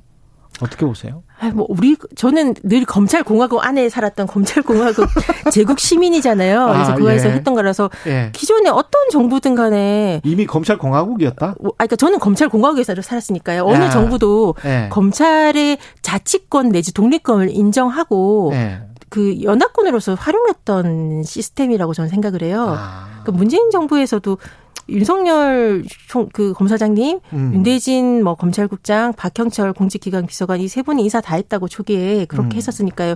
인사권을 다 보장해 주었거든요. 자치권을 부여해 주면서 이렇게 어느 정도 그런 것에 대해서 이- 이익을 누리셨던 게 문재인 정부 아닌가라는 생각이 조금 아쉬움이 드는데 음. 그랬던 거라서 그 검찰 공화국 이 조금 확대된 거죠. 검찰공학이 좀 확, 많이 확대된 많이 것이다? 확대된 건데 좀 예. 걱정스럽죠, 뭐. 좀 걱정스럽다. 그 도끼를 목에 걸고 상소하는 마음으로 썼다라고 하- 하셨는데 이 정도로까지 표현할 만큼 중압감이나 부담감 지금은 말은 굉장히 편하게 하시지만 마음속으로 그런 중압감이나 부담감이 있으세요? 아니 뭐 이게 공, 고- 공무원이 인사만 보게 하면 신분 보장이 되기 때문에 좀 그렇죠. 자유롭거든요. 예. 그러긴 한데 제가 뭐 법세련에서 고발을 해서 공무장 기밀 누설로 이건데 있기도 하고 음. 그다음에 내년에 적격 심사를 앞두고 있지 않습니까? 또, 아. 또 잘릴 위기에 있어서 아 자르면 자르시고 뭐 소송할 거니까 그러긴 한데 이게 예. 어 글을 쓰거나 책을 내는 건 문제가 아닌데 후 예. 폭풍은 예 상이 되잖아요. 여기 책에 나오시는 그렇죠. 분들이나 일화들이 있으니까 예. 그래서 저는 뭐 이거 책 내기 전에 음. 어 공무상 기밀 누설 등등등의 많은 문제가 명예훼손 등등 많은 문제가 있을 수 있어서 음. 공익신고자로서의 보호 범위나라든가 공적 사항, 공적 인물에 대해서 사실 적시를 갖다 어디까지 할 수 있는지 공공의 이익에 대해서 음. 저 검사이기도 하지만 제가 저자라서 예. 객관화되기는 좀 어려워가지고요. 음. 변호사님들과 이 상담도 했었고요. 예. 마음의 준비도 했었고 뭐 작전 계획도 있고 그렇습니다. 그 최근에 논란이 됐었던 검찰의 권한을 좀 축소하는 것들 있지 않습니까? 검찰은 조직적으로 반발을 했었는데 수사권 조정 법안 관련해서는 어떤 입장이셨습니까? 아, 그러니까 뭐 검찰, 그러니까 뭐 법무부와 대검이 뭐 권한쟁의 뭐, 뭐 그것도 네. 하고 뭐 봤는데 하고 네. 내부망에서 봤는데 검찰이 국민들한테 지탄 지탄을 받았던 음. 내부 문제에 대해서 치부에 대해서 고치는 데는 그렇게 게으르면서 음. 권한을 사수하는 데는 부지런한 건 공직자로서 너무너무 부끄러운 일이라는 생각이 들어서 음. 국민들 바라 마주 보기엔 좀 많이 민망하고요. 예. 어, 궁극에는 저는 검, 수사권과 기소권 분리되어야 된다고 생각해요. 음. 시, 채, 그 문제를 맞, 그, 정- 그 맞추는 시험 그 수험생과 음. 채점자는 같으면 안 되거든요. 예. 수사는 기본적으로 사냥으로 흐를 수 있는 위험을 늘 가지고 있기 때문에 네. 인권을 옹호하려면 수사권과 기소권을 갖다가 좀 분리해야 분리한다. 되는데 궁극적으로는. 그걸, 예, 그래서 궁극이 그런 방향으로 가야 된다는 방향성에 대해서 늘 고민하고 있습니다. 예. 김동진님, 이문정 검사님, 당신은 진정한 대한민국 검사님이십니다. 당신에겐 조직보다 국민이 우선이라는 게 느껴집니다. 응원 문자 많이 도착을 했고요.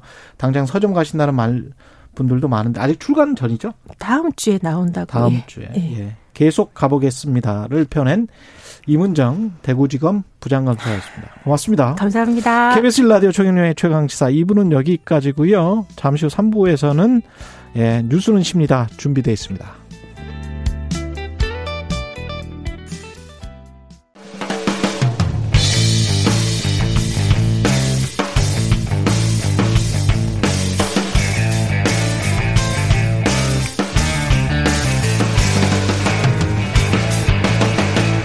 최경영의 최강 시사.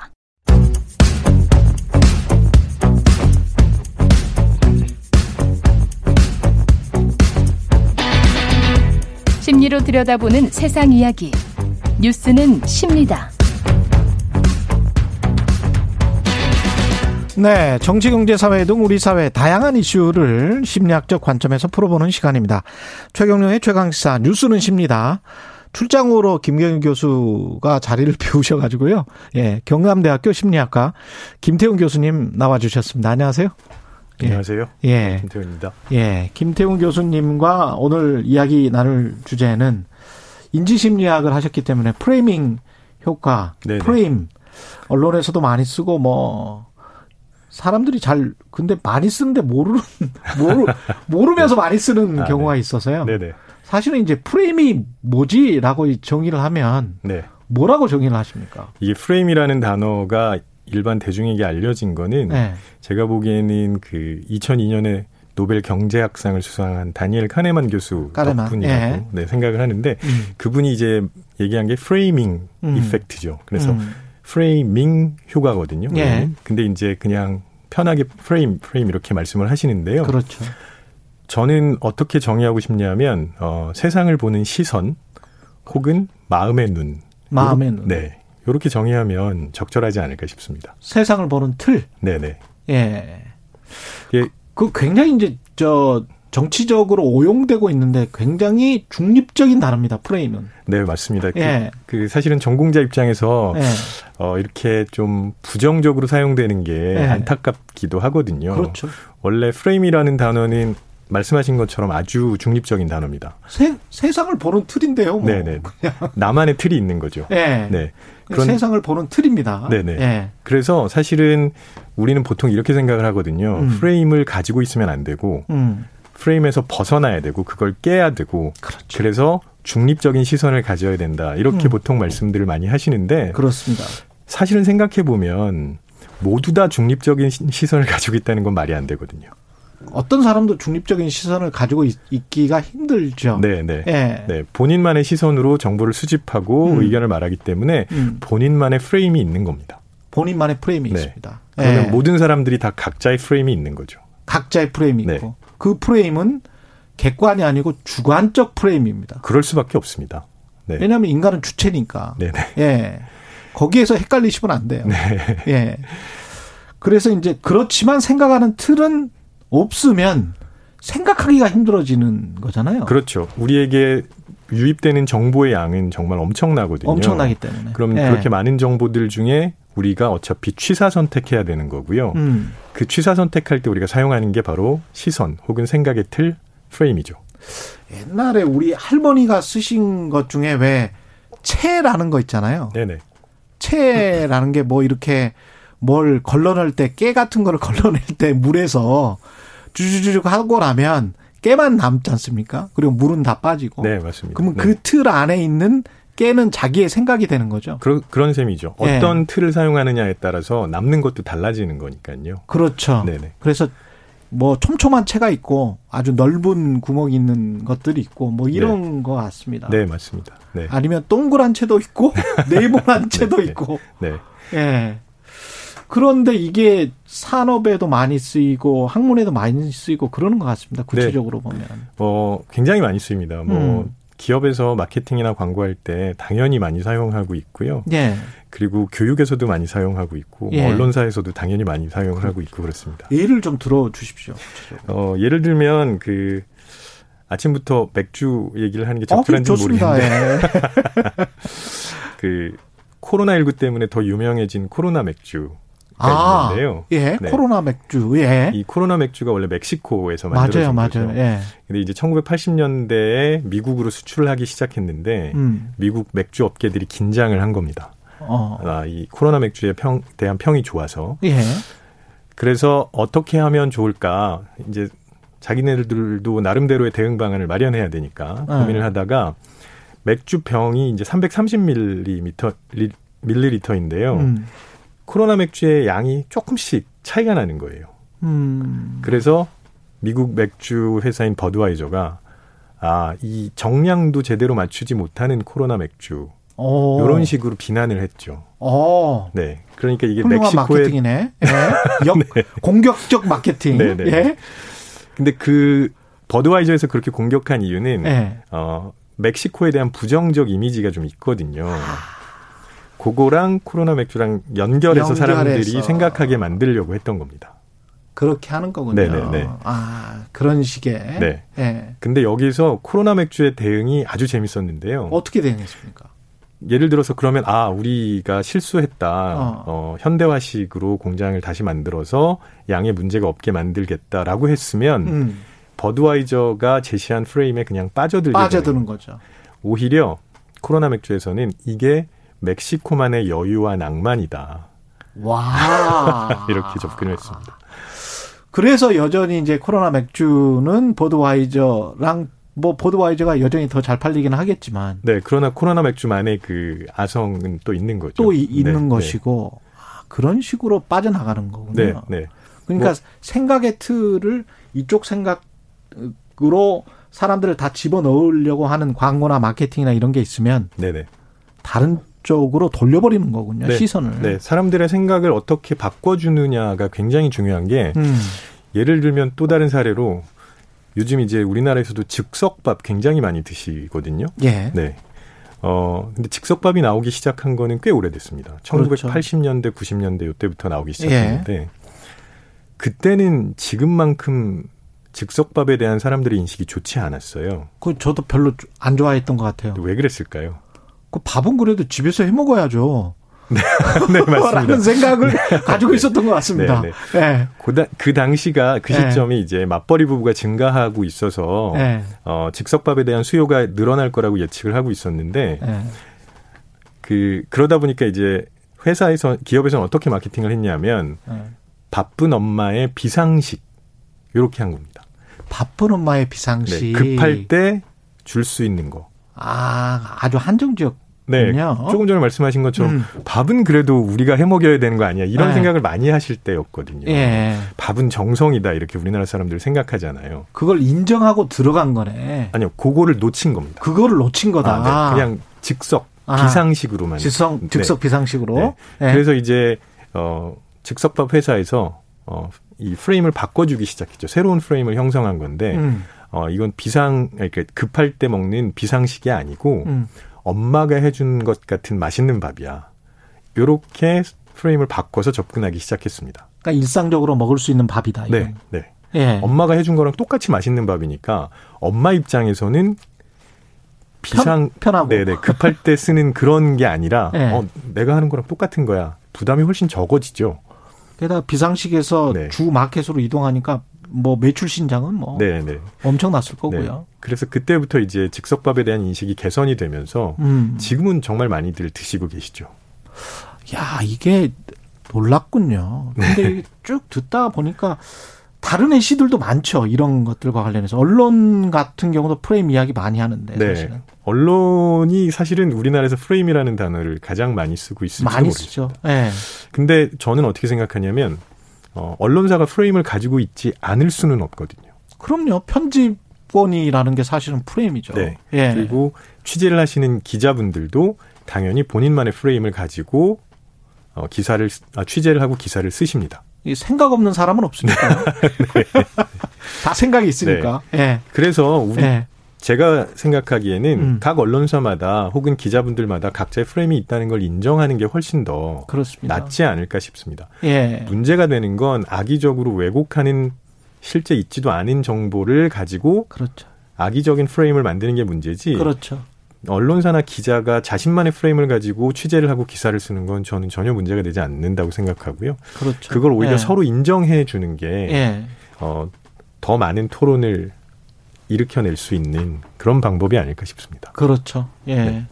사실은 뭐 말의 자유, 자유민주주의라는 걸 보면 다양한 생각들이 이렇게 툭툭툭 나오면서 거기에서 뭔가를 찾아 나가는 그런데 저 사람이 말한 게 분명히 이제 팩트에는 근거해서 보이지만 내 주장과 의견에는 맞지 않아. 네네. 그래서 나는 이제 저걸 근데 저저 생각이 또는 저 주장이 대세가 됐어.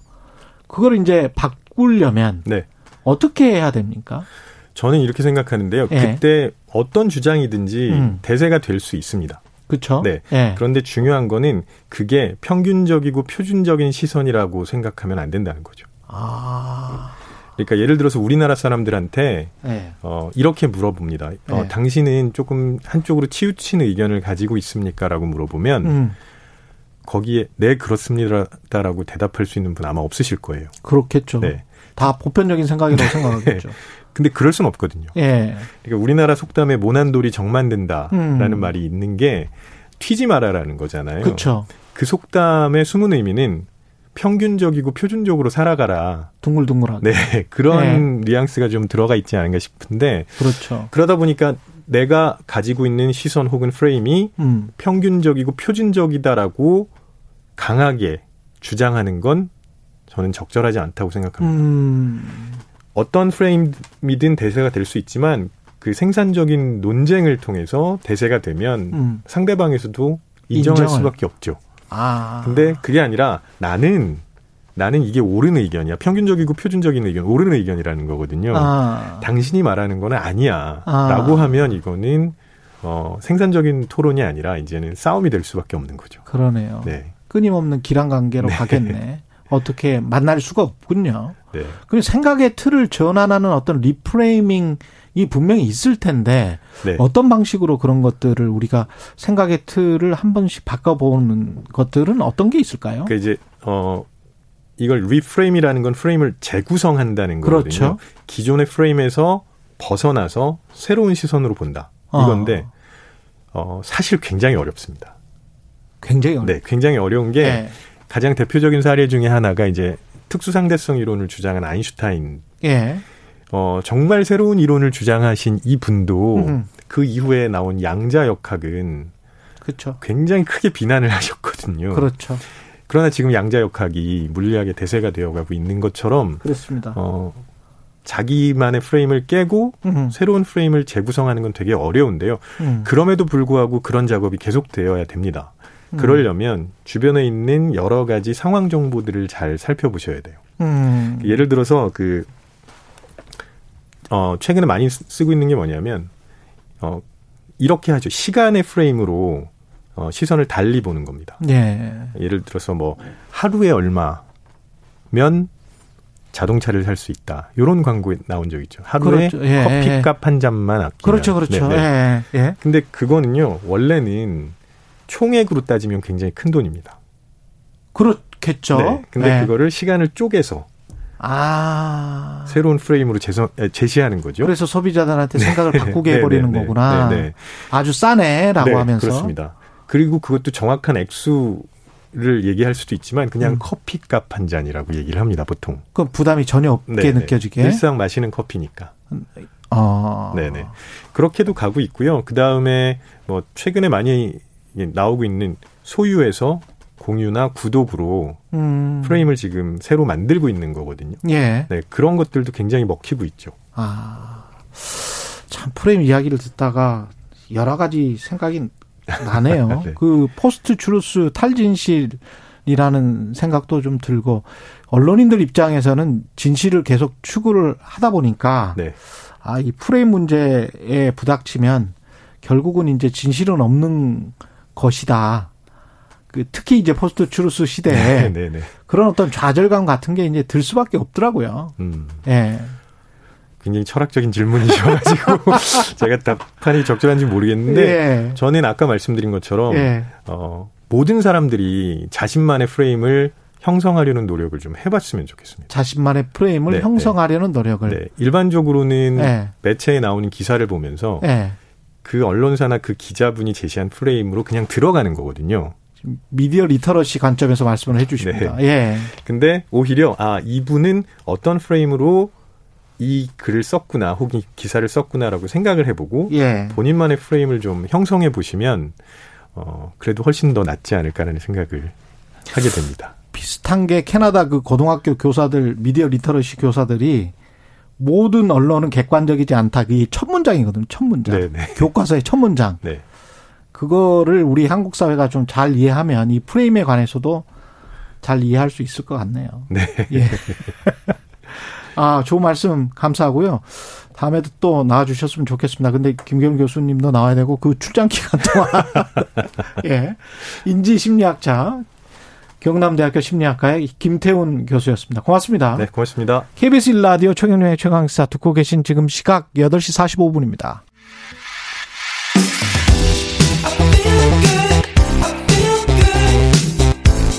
세상에 이익이 되는 방송 최경영의 최강 시사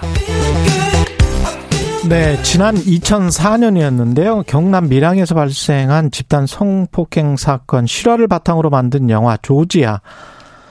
해외에서 큰 인기를 얻고 있습니다. 영화 시간이 30분밖에 안 되네요. 쇼 단편 영화가 지금까지 받은 상만 41개. 와, 많습니다. 영화 조지아를 만든 제이박 감독 연결돼 있습니다. 안녕하세요. 아, 네, 안녕하세요. 예. 제이박 뭐 감독 그 한국 이름이십니까? 제이박이. 한국 아, 네. 원래는, 어, 그, 한국 이름, 어, 법적인 이름이, 어, 제이박이라서요. 예, 그러시군요. 네, 올- 원래 네. 지금 보니까 유치원 때부터 대학까지 미국에서 생활을 하셨고 광고 네. 감독을 많이 하셨던 것 같더라고요. 아, 네. 그 미국에서 광고랑 뮤직비디오 감독으로 일하다가 예. 어, 한국 영화를 만들려고 어, 한국까지 왔어요. 그럼 이게 첫 영화세요? 어, 아, 아, 단편 영화는 한 한국 한국 단편은 세세번 것. 세 번째. 세 번째요. 네.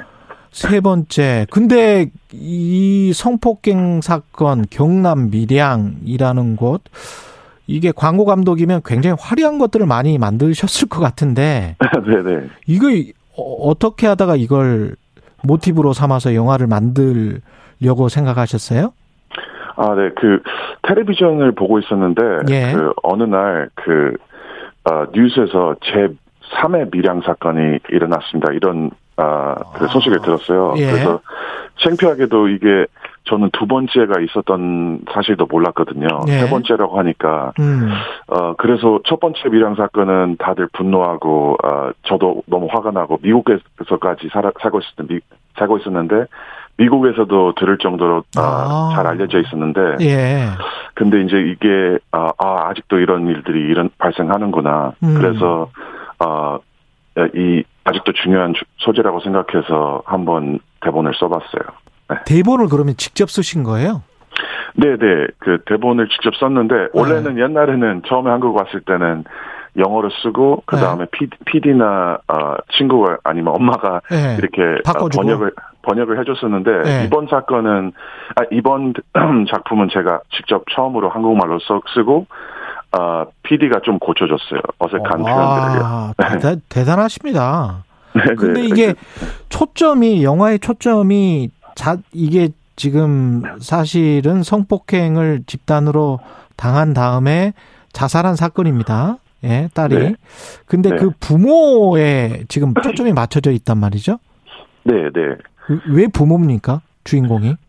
네, 보통, 어, 그, 이런 사건이 있을 때, 음. 관중들은, 아, 사, 사람들은 이제, 그냥 그, 실질적인 사건이나 그, 그, 1차적으로 어, 피해를 받은 이제 가, 아, 피해자를 생각하는데 뭘 조명하고 싶었냐면 2차 피해에 대해서 조명하고 싶었어요. 예. 그러니까 사실은 2차 피해가 어떤 면에서 정신적으로 어, 훨씬 더 힘들고 어, 그렇다고 하는 사람들도 많거든요. 그래서 음.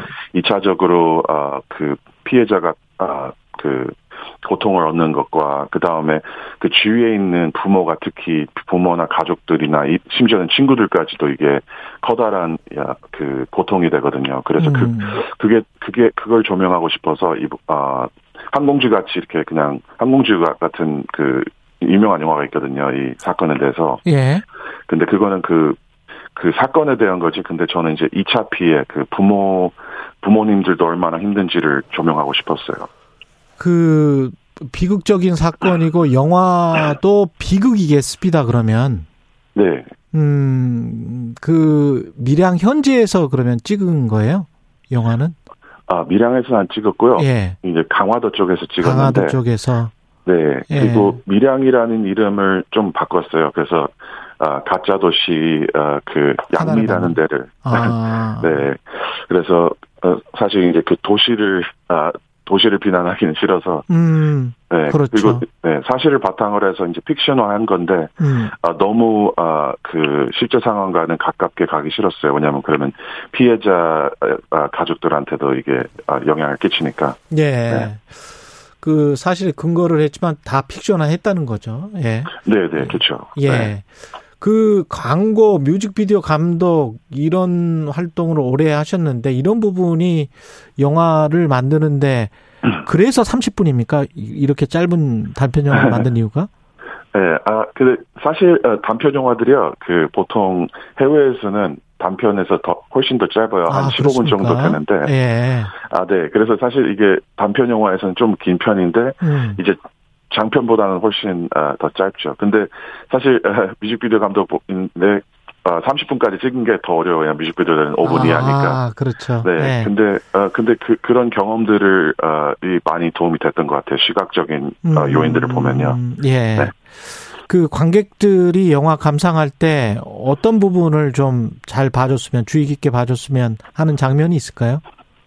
네, 그, 뭐, 어, 제가 좋아하는 장면들은 많은데, 음. 사실 이 영화가 가장 중요했던 것이 그, 마, 치 죽은 딸이 즐겨 하던 하나의 그림처럼 음. 아, 이 영화의 세상을 만들려고 노력했거든요. 그래서 예. 딸이 이제 그래픽 디자이너다 보니까 아, 그 그래픽 디자인을 보면 항상 상징성이 강해요. 음. 그 특히 광고 그 광고나 포스터를 보면 항상 그래픽 디자이너들은 숨겨져 있는 메시지가 있거든요. 예. 근데 어, 한 장면보다는 그냥 전체적으로 영화를 보면 숨겨져 있는 시각적인 상징성들이 많은데 어, 그런 것들을 어, 주의 깊게 어, 보셨으면 좋겠어요.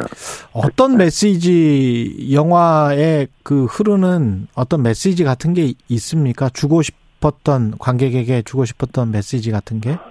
아, 주고 싶었던 메시지가 예. 그러니까 어 이게 보통 어 사람들이 이제 그, 어, 이런 사건들이 일어나면 음. 처음에는 분노하고 너무 열정적으로 그, 아, 그 가해자들을 비난하는데 음. 나중에 시간이 흐를수록 그냥 먹고 살아야 되니까 이런 일들에 대해서 관심이 없어지게 돼요. 그리고 예. 심지어는 나중에는 이 소, 이런 소식을 듣는 자체를 거부하기 시작하더라고요. 아. 저, 저도, 저도 그렇고요. 그래서, 근데 잊지 않아야 된다는 것을, 그래야지, 왜냐하면, 그래야지 발전이 있으니까, 사회가. 음, 음. 네, 그래야지 그런 또- 것 같아요. 또 발생하지 않으니까 이런 비슷한 사건이 네, 그렇죠. 예. 네.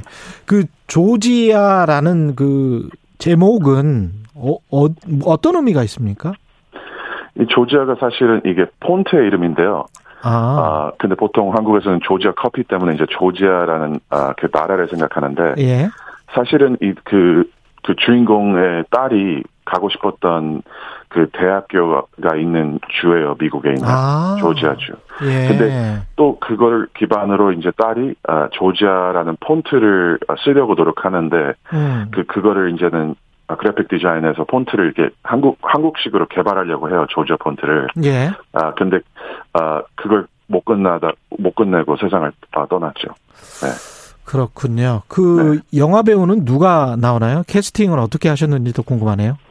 아, 네, 그 이채경 배우님이랑 아, 그 이양희 배우님이 나오시는데, 음. 네, 그분들이 활약이 있어서 영화가 이렇게 아, 성과가 좋은 것 같아요. 이채경 배우는 쇼트 일본 쇼트 쇼츠 국제 단편 영화제에서 여우주연상을 탔고 울산 단편 네. 영화제에서 최우수 여자 연기상 수상을 했네요.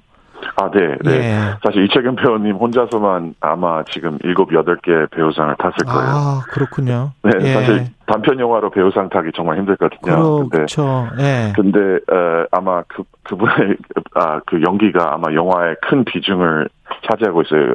아, 이 영화의 성공에 성공에 네. 너무 연기를 잘해주셔서 아, 이양희 배우님도 마찬가지고요. 네. 이게 이 영화가 해외에서 유독 뜨거운 반응을 보이고 있던데 왜 그런지도 참 궁금합니다. 해외 팬들의 반응도 궁금하고. 아, 네. 이게 또, 어, 제가, 어, 저의 정체성이 한국, 한국이 절반이고, 그렇죠. 미국도 절반이기 때문에, 예.